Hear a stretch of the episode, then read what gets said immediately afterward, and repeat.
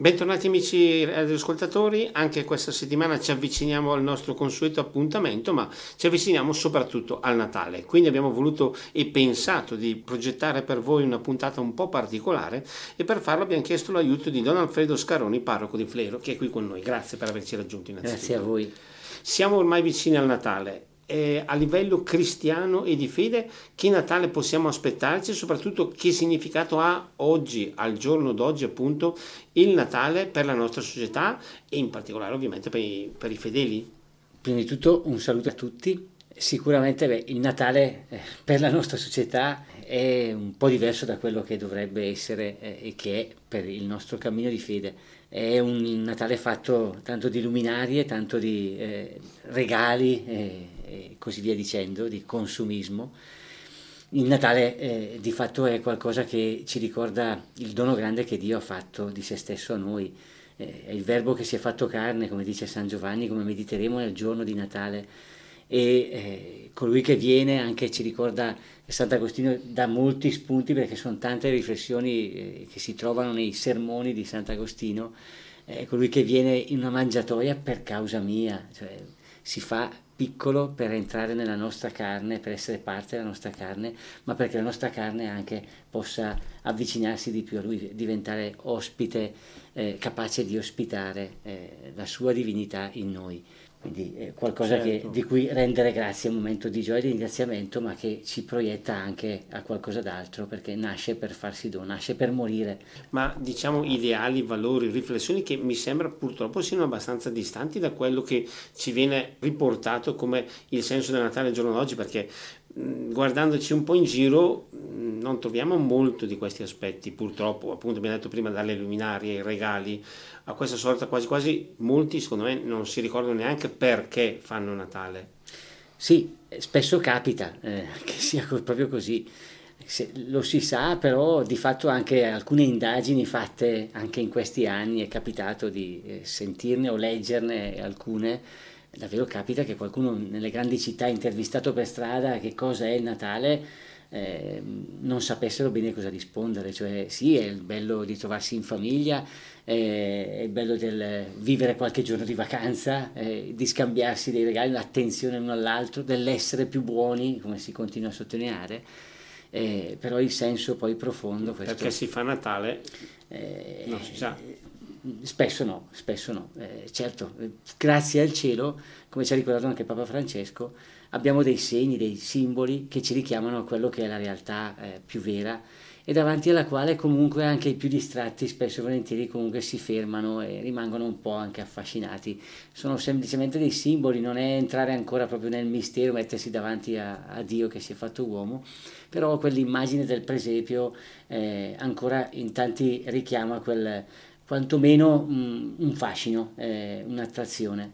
Qualcosa che a me questo fa riflettere perché è mettersi di fronte a una realtà che il Papa Francesco dice non dimentichiamoci di tanti bambini che in questi giorni non potranno gioire e hanno bisogno eh, sicuramente di un, di un, cambio di passo e c'è bisogno che mh, ci sia un cambio di passo in questa nostra umanità. Eh, eh, Dio che si fa carne eh, viene perché la mia carne assomigli sempre di più alla sua e grazie questo, al cielo. Questo proprio avviene perché Dio, il cielo, si è unito, ricongiunto alla terra e, e non per quelle che sono le mie capacità, le nostre capacità, ma se sappiamo affidarci a Lui e riscoprire quello che è il dono grande che il Signore ci fa, eh, la sua vicinanza e affidarci a Lui, qualcosa ancora siamo in grado di cambiare di questa certo. nostra umanità. E come possiamo, come si potrebbe meglio diffondere questa maggiore sensibilità, questo messaggio diverso del Natale? A chi magari è fermo all'altro messaggio. Noi abbiamo sicuramente tanti modi, tanti mezzi, strumenti, eh, vedi anche qui eh, la, la, nostra radio, eh, che non si finirà mai di ringraziare per il servizio che fa. Abbiamo le celebrazioni, abbiamo le catechesi, però lo strumento principale rimane sempre quello essenziale. Quando San Francesco inviava i suoi eh, frati diceva andate e annunciate il Vangelo e se fosse necessario anche predicatelo. Spesso e volentieri lo ricordo questo eh, in vari incontri perché Francesco diceva eh, quello che conta è la tua testimonianza e quindi il mio fare esperienza di Cristo è devo dire che ci sono comunque, magari non sono tanti, però ci sono delle belle testimonianze ancora in giro nelle nostre comunità parrocchiali. Anche eh, si dice che spesso i giovani da questo sono distratti, distanti, però si, si incontrano anche alcuni giovani, eh, non saranno tanti. Eh, però di fatto eh, il seme magari a volte è necessario che sia uno perché eh, venga poi la pianta che dà molti frutti e questo c'è, questo devo dire che c'è perché il Signore comunque continua a lavorare, il Signore è venuto, si è fatto uomo, si è fatto carne eh, per essere presente costantemente nella nostra storia e se impariamo a guardare con attenzione questo c'è. E queste sono eh, quelle realtà che davvero incidono molto e possono ancora testimoniare eh, la realtà di Dio che si è fatto uomo nel, nella carne di tanti ragazzi o ragazze che sono dei testimoni e di uomini, di mamme, di papà, di nonni, di nonne che vivono una bella fede, anche una, quella fede semplice ma schietta e, e fattiva, eh, concreta, eh, che è l'essere attenti gli uni verso gli altri. Questi sono gli annunci più belli, certo. dove non è l'essere buoni soltanto a Natale. Ma... Ecco, tra l'altro, quindi possiamo quindi guardare a questo Natale ormai vicino con la speranza appunto che faccia nascere, o meglio rinascere certi valori, quindi. Sì, sì, questo è quello che ci auspichiamo e, quello che chiediamo anche al Signore, perché una delle cose fondamentali che non possiamo mai dimenticare, eh, lo accennavo prima tra le righe, è, è proprio questo eh, chiederlo al Signore l'aiuto, chiedere a Lui una mano. E mi ero eh, annotato quella, mh, quell'augurio famoso di quella notte di Natale in cui Don Tonino Bello eh, disse mm, sì, io mm, alla fine vorrei, eh, dovrei annunciarvi, dirvi buon Natale, no? senza darvi troppo disturbo. Eh, io invece vi voglio infastidire, non sopporto l'idea di dover rivolgere auguri innocui, formali, imposti dalla routine di calendario. Mi lusinga addirittura l'ipotesi che qualcuno li respinga al mittente come destinatari, come indesiderati, scusate. Gesù nasce per amore, vi dia la nausea di una vita egoista, assurda, senza spinte verticali e vi conceda di inventarvi una vita carica di donazione, di preghiera, di silenzio, di coraggio. Il bambino che dorme sulla paglia vi tolga il sonno e faccia sentire il guanciale del vostro letto duro come un macigno, finché non avrete dato ospitalità a uno sfrattato, a un marocchino, a un povero un paese, di, paese, di passaggio. Dio diventa uomo e vi faccia sentire dei vermi ogni volta che la vostra carriera diventa idolo della vostra vita, il sorpasso, il progetto dei vostri giorni, la schiena eh, del prossimo, strumento delle vostre scalate. Parole dure anche, sicuramente, però eh, è, è, duro eh, quello che Dio ha scelto per noi per venire a darci la salvezza e la speranza di, un mondo fatto davvero di persone più umane, sempre più umane, di un'umanità che sia a immagine e somiglianza di Dio, secondo il suo progetto. Certo, un messaggio sicuramente forte, come abbiamo detto, però, eh, sempre per tornare a questo discorso ai nostri giorni, in quella famosa notte di Betlemme eh, i pastori sono stati attenti, mm. si sono spostati, hanno, sono andati a vedere. Non c'è invece il rischio che noi siamo talmente di corsa, indaffarati, chiusi in noi stessi che non riusciamo neanche a sentire nuovi messaggi. Sì, questo, questa è una riflessione che capita di fare molto spesso.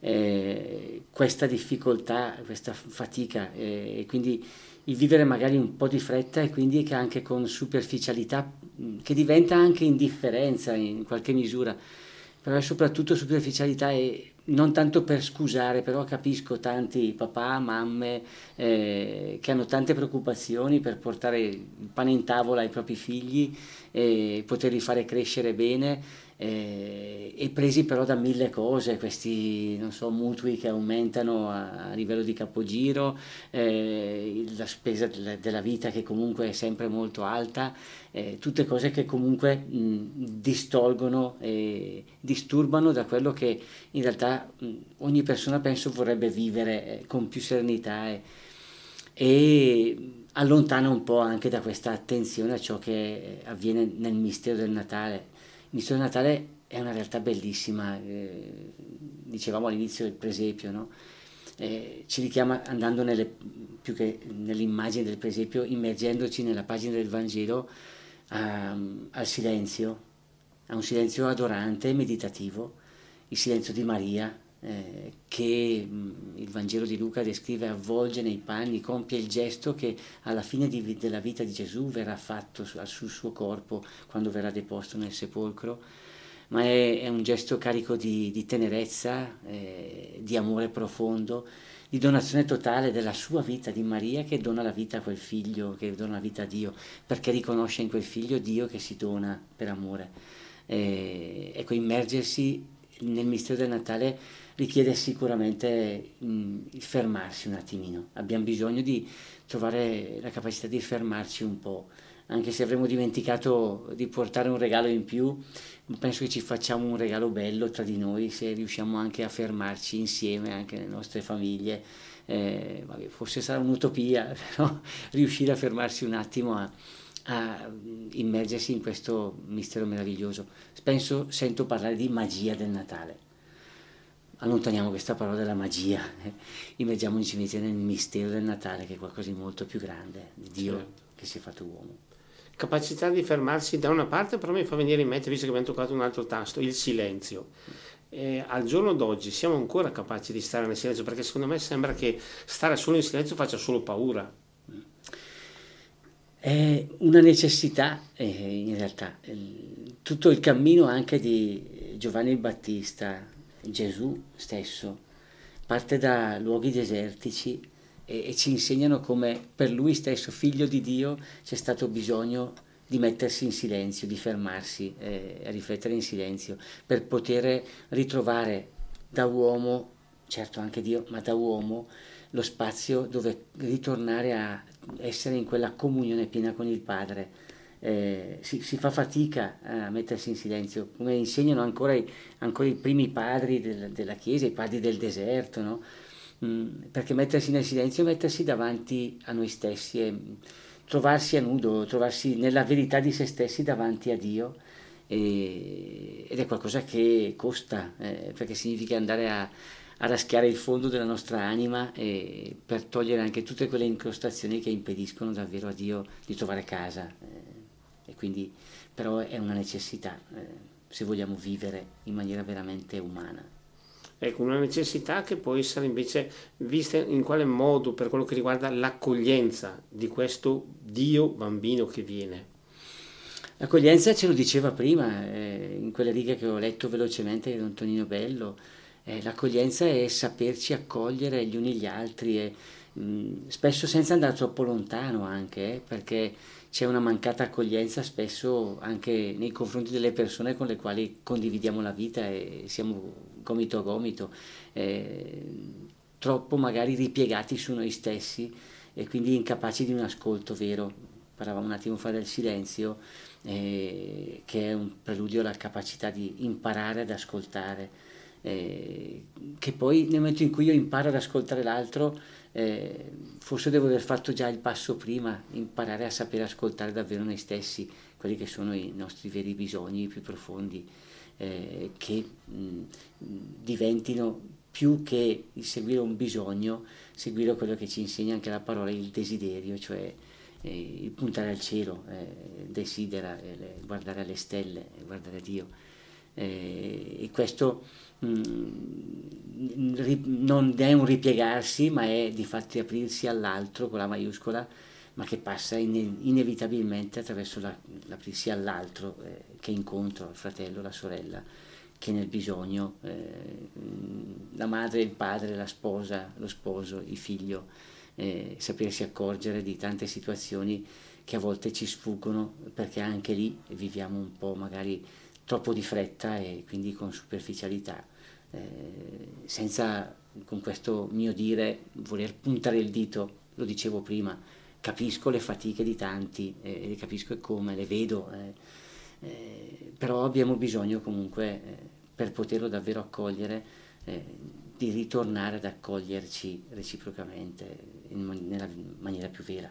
Ecco, proprio questa accoglienza vorrei eh, toccare in un ulteriore approfondimento. Come possiamo noi accogliere di più gli altri perché spesso e volentieri eh, magari non so facciamo, come dicevamo prima siamo impegnati a fare mille regali ma magari non ci accorgiamo che il vicino di casa sta male oppure c'è qualche problema e noi non lo vediamo. In questo caso eh, come possiamo fare questo passo in avanti di qualità? E poi un'altra cosa, visto che lo diceva anche prima, abbiamo parlato del almeno a Natale bisogna essere più buoni ma essere buoni solo a Natale forse non ha un grandissimo valore. Se uno deve essere più buono, probabilmente meglio se, se lo è 365 giorni all'anno. Sì, sì, sì. Eh, questo senz'altro lo dicevamo prima e lo riaffermo davvero. Eh, abbiamo bisogno di eh, riscoprire un modo di vivere eh, differente. Quello che è la vita cristiana dovrebbe essere eh, differente dal, dal vivere di chi Cristo non l'ha incontrato e non ne ha fatto l'esperienza. Accorgerci dell'altro, eh, nessuno di noi ha una ricetta, però mh, e accogliere l'altro, essere attento all'altro, anche se non abbiamo ricette, però abbiamo davanti un esempio in quello che meditiamo anche nel Natale, ma, Natale, ma che meditiamo in tutte le pagine del Vangelo.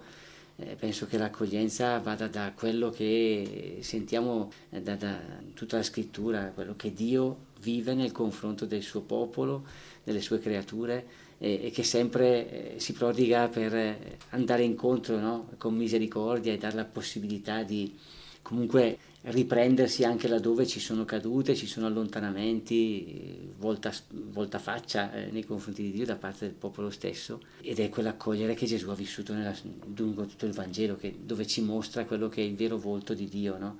fatto carne, fatto uomo. Non c'è nessuno che eh, trovi un rifiuto da parte di Gesù trova magari da parte di Gesù una parola chiara, schietta, ma sempre fatta con carità, come insegna poi, insegnerà San Paolo nelle, lettere degli Efesini, no? eh, sempre ci sia da parte tua la eh, verità, ma chiaramente vissuta con carità verso il fratello. Gesù sa sempre essere eh, totalmente rivolto verso l'altro. Eh, I teologi ci insegnano che se vogliamo descrivere la persona di Gesù, eh, la persona di Gesù è un per l'altro. Se vogliamo, dicevo prima, ricette non ne abbiamo, ma abbiamo un testimone unico e irraggiungibile che è Gesù Cristo, questo essere per l'altro. Vivere per l'altro è vivere questa, eh, questo essere buoni nel vero senso della parola, cioè eh, quella bontà, quel che, sapore di Dio eh, che è accoglienza, che è attenzione, che è donazione totale e gratuita. Siamo partiti ehm, parlando di fede, di ricerca anche di fede in chiave del Natale. Domanda, ma un Dio che si fa bambino può essere ancora diciamo, accettato, credibile dalla nostra società che è così ipertecnologica e guarda solo a quello che magari vede e crede? E tocchi un tasto sicuramente che fa riflettere perché quando noi guardiamo e parliamo ai bambini di questo, i bambini hanno una sensibilità straordinaria che ci commuove, che forse abbiamo bisogno proprio di riscoprire, perché non tanto il bambino si lascia, questo sarebbe il nostro errore, no? molto eh, razionalista, eh. il bambino si lascia commuovere perché si lascia illudere. No, il bambino si lascia commuovere perché probabilmente ha quella libertà e quella fiducia una grande fiducia che noi magari abbiamo perso gli uni verso gli altri. E quindi tanto più di fronte a quello che sono i racconti del, del, del Natale che eh, sono soprattutto narrati in San Luca. Giovanni li descrive in, maniera, in una forma più mh, teologica e così via, no? il verbo si fece carne e venne ad abitare in mezzo a noi. Luca dice dell'annunciazione, della nascita eh, in questo luogo eh, così angusto e non propriamente nell'abitazione perché per loro non c'era spazio e così via. Ecco, questa descrizione temo che per noi adulti, un'anagrafe, ma purtroppo che magari spesso abbiamo perso di vista il, l'adultità nella fede e quindi preoccuparci dell'adultità nella fede, lo viviamo un po' davvero e torniamo a quello che abbiamo detto più volte con quella superficialità, cioè l'ascolto che però non è un ascolto profondo, è lasciarsi passare sulla testa e non lasciarti penetrare nel cuore in quello che è il mistero d'amore che Dio davvero questo l'ha fatto. Eh, abbiamo parlato di Sant'Agostino, abbiamo parlato di Antonino Bello, eh, uomini, donne eh, meravigliosi eh, nelle, nella loro testimonianza di santità di vita che hanno dato la vita per questo proprio perché hanno riconosciuto eh, e hanno fatto l'esperienza di Cristo. E quindi eh, che questa non è la storiella che raccontiamo ai bambini, come disse un, eh, un nipotino a, un, eh, a, uno zio prete che gli regalò un, eh, una Bibbia, penso, penso, fosse una Bibbia a fumetti, gli ha detto qui c'è tutta la, la storia di Gesù no? o qualcosa del genere. No? E il bambino l'ha accolto come se lo zio stesse dicendo la favola e lui dice ma zio ma però non è una storia, questa è una cosa vera. E dice dobbiamo stare anche attenti a volte a quello che diciamo ai bambini perché a volte tradiamo anche quella incapacità di comunicare e di cogliere nel, davvero nel profondo del mistero, cosa che loro per sensibilità, come dicevo all'inizio, hanno forse più sviluppata e noi abbiamo un po' perso. Dobbiamo recuperare in questo anche un po' gli occhi del bambino. E... Ma rimanendo in tema di contraddizione, perché in questa nostra società si parla tanto di Babbo Natale, mm. si parla appunto della magia del Natale come tutto assodato, tutto buono, tutto giusto. Però magari non appena si cerca di affrontare un tasto di fede, di ricerca di fede, no, subito allora si, diven- si ritorna razionali. Se non vedo non ci credo, usando le parole magari di San Tommaso. Sì ma o siamo razionali o invece accettiamo un po' altre cose. Com'è che si può superare questa sorta di contraddizione in termini? La fede e la ragione non sono eh, assolutamente da separare e, e, ce l'ha insegnato Papa Benedetto, eh, ma la fede e la ragione eh, camminano insieme. Chiaramente tutto quello che, eh, andando a, a sintetizzare, è tantissimo, però tutto quello che noi sperimentiamo, poi siamo capaci di rielaborarlo e capirlo laddove noi pensiamo di, fa- di eh, capire Dio semplicemente perdendoci in mille raziocini e così via, lì Dio non lo incontreremo mai. La prima lezione che ci aveva fatto Monsignor Giacomo Canobbio, quando nell'introduzione al mistero di Cristo, ci disse, e stavamo cominciando proprio l'itinerario degli studi di teologia, eh, ci aveva detto, ecco, se voi pensate di essere qui per approfondire la vostra fede, avete sbagliato tutto perché la fede l'avete imparata nei banchi di, de, delle vostre chiese, da quelle nonnine che tutti i giorni vedete venire a pregare con fede e con fiducia totale eh, e misurata in Dio. Ecco, è necessario ripartire dal fare l'esperienza. Abbiamo parlato di silenzio, abbiamo parlato di, di preghiera, abbiamo parlato di sapersi fermare. Ecco, tutto questo è, è necessario a, a noi, all'uomo contemporaneo probabilmente ancora di più, e da un po' di tempo ce lo diciamo, però eh, sembra che questa cosa sia poco recepita, ma proprio per la frenesia, per eh, tante preoccupazioni che, a, a, cui abbiamo fatto cenno, ma eh, se ci fermiamo davvero e chiediamo al Signore di aiutarci a, a penetrare questo mistero, a lasciarci riempire da Lui, dalla Sua grazia, allora lì qualcosa cambia, allora noi facciamo un'esperienza che poi è anche dopo, solo dopo, però spiegabile e rielaborabile senza dubbio sono tasti molto importanti che meritano altro approfondimento, però noi siamo giunti alla pausa per la musica, quindi ora diamo la linea alla regia, torneremo subito dopo in diretta e proseguiremo il nostro incontro in compagnia di Don Alfredo Scaroni. Linea alla regia.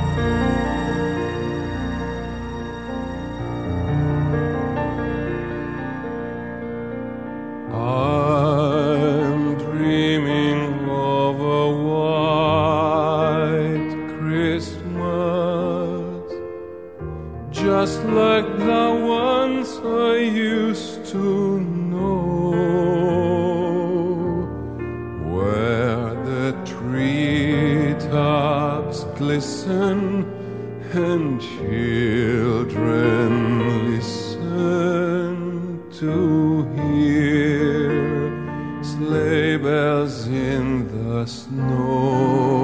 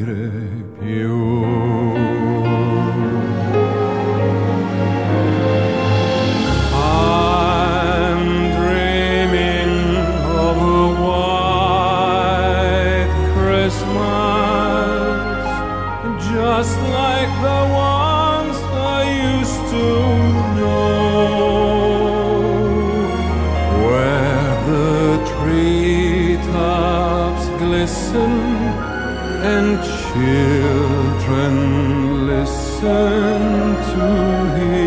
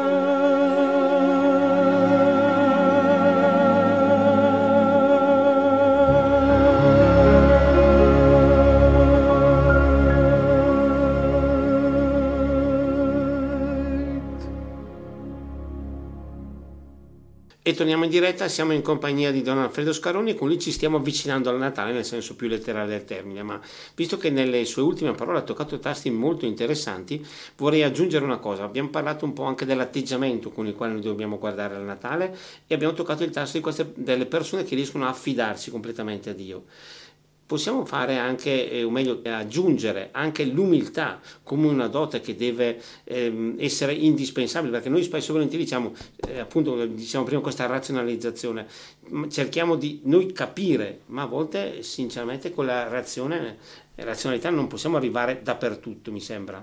Sì, è proprio così. L'umiltà, l'ingrediente essenziale eh, per un cammino di fede eh, anche in questo tempo di avvento, tempo di attesa, di fatto la liturgia, la parola che ci è stata offerta, eh, ce lo ha ricordato, eh, perché se noi pensiamo ad esempio alla testimonianza altissima eh, della Madonna, eh, Maria quando San Luca riporta quello che è la sua lode e ringraziamento no, nel Magnificat, dice proprio quel passaggio, no? hai guardato l'umiltà della tua serva non saranno, mm, come sappiamo bene, le parole così come Maria le ha dette, perché sono una rielaborazione, un assembramento di alcuni passaggi dell'Antico Testamento, il Magnificat, però esprimono tutta la sua spiritualità, esprimono tutta la personalità di Maria. Maria è colei che è profondamente umile, e cioè non che eh, fa l'umile, ma è umile perché l'umile è colui o colei che riconoscono quella che è la propria condizione eh, umana, la condizione anche di fragilità, di vulnerabilità e che sanno, riconoscendola, eh, riconoscendo i propri limiti, affidarsi al Signore e lasciarsi guidare per mano al Signore o anche al fratello o alla sorella che hanno un'esperienza maggiore nel cammino spirituale e che sanno chiedere consiglio, sanno chiedere aiuto. Eh, questo è dicevo prima, eh, l'ingrediente che non può mancare, eh, oppure eh, pena l'impossibilità di compiere davvero un, un cammino di fede. Certo. Eh, visto che abbiamo qui Don Alfredo, vorrei approfittare della sua presenza quasi per fare un uso personale di questa nostra trasmissione. Nei giorni scorsi e nelle scorse settimane si è parlato, si è levata la voce che voleva addirittura cambiare il, secondo la quale si voleva cambiare il nome al Natale o eh, cose di questo genere base di una sorta, sulla base di una sorta possibile inclusione, ma mi sembra un atteggiamento a me personalmente terrorizza, nel senso, ma allora per noi Natale cosa è stato? Non è una cosa nella quale noi crediamo.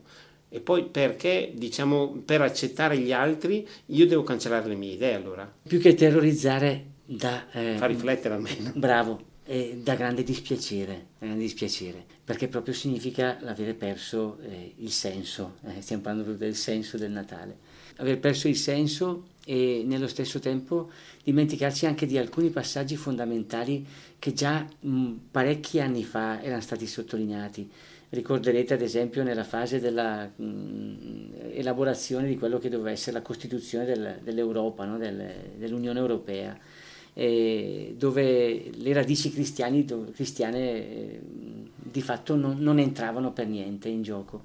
San Giovanni Paolo II ebbe a dire, secondo me giustamente, un popolo senza memoria è un popolo senza futuro, senza speranza. Non possiamo noi discostarci da quello che è la nostra cultura, di quella che è la nostra matrice. Se noi siamo ciò che siamo oggi, è perché siamo figli di una storia che è profondamente radicata in quello che è eh, un cammino mh, fatto e eh, fondato su eh, radici cristiane. Eh, realtà, città, villaggi che sono nati, sorti intorno ai monasteri, nei monasteri sono nati le prime forme di scuola, di scolarizzazione, eh, anche mh, l'impostazione anche della vita, addirittura di quella eh, sociale, politica, eh, tanti termini che usiamo ancora oggi eh, nella vita politica e sociale provengono ancora dal monachesimo, eh, e quindi quando uno viene a dire eh, no, non parliamo, togliamo queste cose, eh, ti stai togliendo l'anima a, a quella che è eh, di fatto la tua vita, certo. la vita certo. quotidiana. Perché secondo me se io accolgo una persona, vabbè, è positivo così, ma non per, questo, no. per questa accoglienza io devo svuotare me stesso. Bravo, sì, ecco, infatti anche questo volevo arrivare, grazie, eh, perché poi parlandoci si perde, eh, ma effettivamente questo è anche un problema grosso cioè, io se parlo con te, parlo alla luce di quella che è la mia esperienza di vita, dei miei anni vissuti, mie, della mia formazione, della mia identità, di quello che è la famiglia che mi ha originato. Tu altrettanto eh, fai lo stesso. E così noi ci conosciamo, noi possiamo parlare, dialogare allora c'è una parola vera eh, che ci permette di metterci in comunicazione.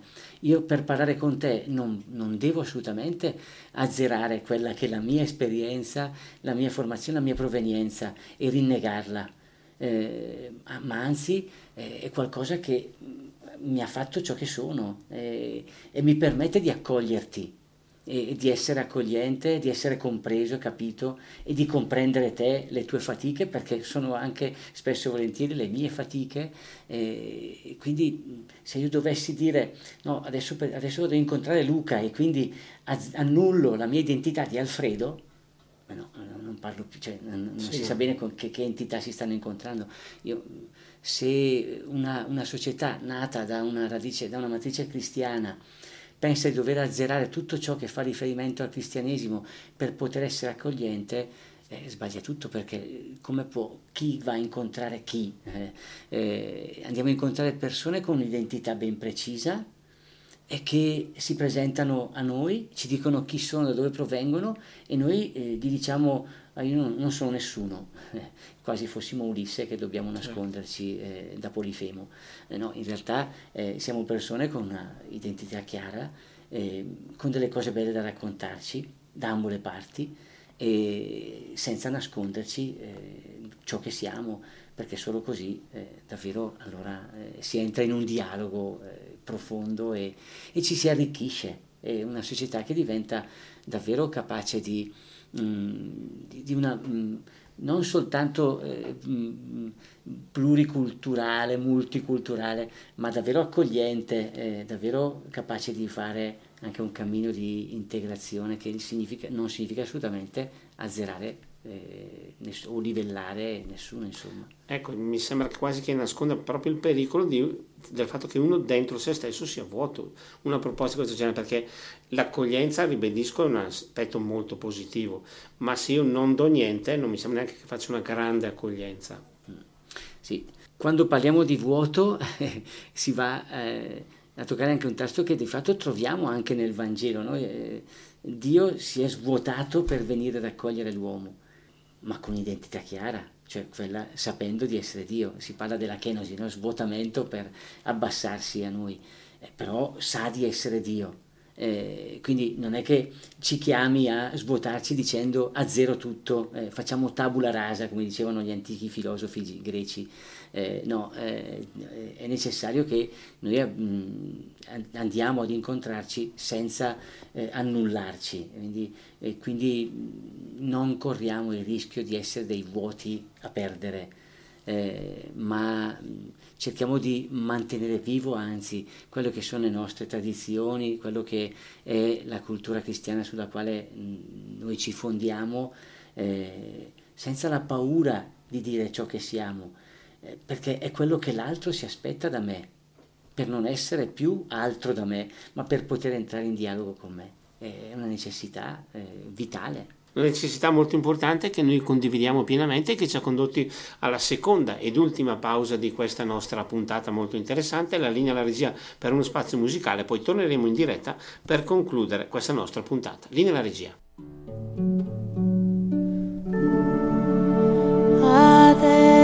este fidel.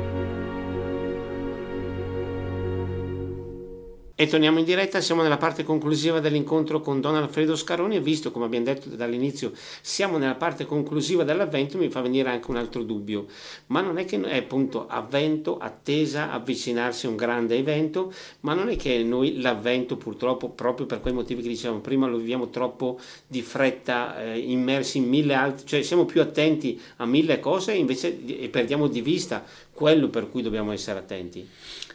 Sì, eh, sì eh, è così, anche perché poi di fatto è, è un lampo, eh, al di là di quest'anno che sono state solo tre settimane, eh, non le quattro settimane piene di avvento, ma eh, proprio perché la vita è veramente frenetica, oggi in modo particolare. Ma di fatto l'abbiamo anche, ce lo siamo detti anche quest'anno, ce lo ripetiamo ogni anno che avvento è attesa, è, è un esercizio, è una palestra di fatto l'avvento, nella quale ci esercitiamo per la vita, dicevamo prima per essere buoni sempre e così via, ma cioè perché siamo nell'attesa non tanto di qualcosa, ma siamo nell'attesa di qualcuno e che è già venuto e noi nel Natale ricordiamo ciò che è già stato, il verbo che si è fatto carne, ma siamo nell'attesa anche della sua seconda venuta e questo ce ne parlano benissimo le scritture, i padri della Chiesa, eh, ce lo ricorda continuamente la liturgia. Noi non siamo eh, stati abbandonati, eh, Gesù è risorto, ci ha lasciato lo Spirito Santo e è finita lì la storia, eh, dove ci ha detto arrangiatevi. No, ci ha detto sì, ci ha dato tutta la responsabilità di condurre la nostra vita, l'ha affidata alla nostra responsabilità personale, ma nell'attesa del suo ritorno. E quindi sicuramente questa dimensione dell'attesa è un altro degli aspetti che vanno coltivati. E l'altro, eh, oltre a quello che dicevamo prima, eh, insieme ad altri ovviamente, eh, ingrediente essenziale del cammino di fede, perché eh, siamo nell'attesa del suo ritorno. Ogni domenica lo professiamo nel credo, in attesa del mondo che verrà, eh, però di fatto è del ritorno glorioso di Cristo. Però di fatto poi viviamo come se questo non, non, ci fosse, come se Dio fosse lontano e che ormai non avesse più a che fare, o forse in alcuni casi, come accennavi prima tu, sono semplicemente una storia. Ma... Certo. Ecco, in effetti forse anche questo senso che eh, Gesù possa tornare, non dico che si sia perso, ma si fa fatica a inquadrarlo, a definirlo, a pensarlo. Sarà, chissà quando succederà, ma non, non si riesce a concretizzarlo al giorno d'oggi. Sì, sì, era qualcosa che era sicuramente molto più radicato nella cultura ebraica antica, che come vedete, no, quando chi ha avuto la fortuna oggi come oggi c'è solo da, da pregare tanto per la, i luoghi della Terra Santa, Palestina, Israele. Eh, ma quando si va di fronte a Gerusalemme si guarda anche semplicemente eh, sopra eh, eh, Betania e così via, verso Gerusalemme, eh, di fatto si vede tutte queste tombe no, che erano state costruite verso quella che era Golden Gate, la porta d'oro, che è murata ormai da, da secoli e secoli, perché volevano essere tra i primi ad essere pronti ad accogliere quando l'angelo eh, con la tromba suonava il momento del, della risurrezione, la chiamata no? il tempo del giudizio. Era molto più radicato e eh, dovrebbe essere così radicato anche in noi. Eh, però l'abbiamo un attimino un po' certo, sembra quasi un argomento tabù direi forse sì, eh, o meglio lo si affronta, si, se ne mm. parla magari quando anche nelle omelie e così via, forse a volte non siamo capaci anche noi stessi di comunicarlo bene, eh? di questo dobbiamo solo chiedere eh, venia e, e, chiedere l'aiuto allo Spirito Santo che aiuti lui a, a comprendere e a sentire queste cose, eh, però effettivamente eh, è qualcosa che quando lo si va a toccare eh, sembra quasi ogni volta che eh, stai dicendo una cosa nuova, e, no, come abbiamo parlato anche poco tempo fa o l'anno scorso, insomma, però è un po' messo da parte. Certo. Abbiamo raggiunto la conclusione di questa nostra puntata, vorrei chiedere al nostro ospite un sorta di saluto messaggio per questo Natale, a chi ci sta ascoltando. A tutti voi eh, che siete in ascolto, grazie prima di tutto perché avete avuto la pazienza di ascoltare e l'augurio davvero che sia questo Natale qualcosa che ci porti, come abbiamo detto lungo questo incontro, eh, ricordando Antonio Bello, lasciarsi continuamente scomodare da questo incontro. È bellissima l'immagine che abbiamo di fronte, tornando ancora nei luoghi santi, a Betlemme, quando noi per entrare nella bellissima basilica della Natività eh, siamo costretti a, ad abbassarci, a piegarci, ecco, tornare piccoli, eh, abbassarsi per poter crescere, eh, abbassarsi per poter fare l'esperienza di Dio. Ecco, mm, quell'umiltà che abbiamo, parla- abbiamo, citato prima ci permette davvero di incontrarci di, tra di noi e quindi poi di poter veramente incontrare Dio. Eh, l'augurio è questo. Parole molto belle che ci hanno condotti alla conclusione di questa nostra puntata. Io direi davvero un ringraziare sentitamente Don Alfredo Scaroni per essere stato qui con noi. Grazie a voi, grazie ancora, tanti auguri. Personalmente mi permetto anche a nome di tutta Radio CZ invece di porgere a tutti i nostri amici radioascoltatori i più sinceri e sentiti auguri per l'imminente Natale che sia davvero, come diciamo più volte nel corso di questa nostra trasmissione, un Natale di bontà che magari possa essere davvero concreta e non solo un auspicio o una magia come abbiamo detto quest'oggi. Grazie per essere stati qui con noi, tanti auguri, buone feste a voi tutti e alle vostre famiglie. Ci risentiamo, usiamo dire così, l'anno prossimo.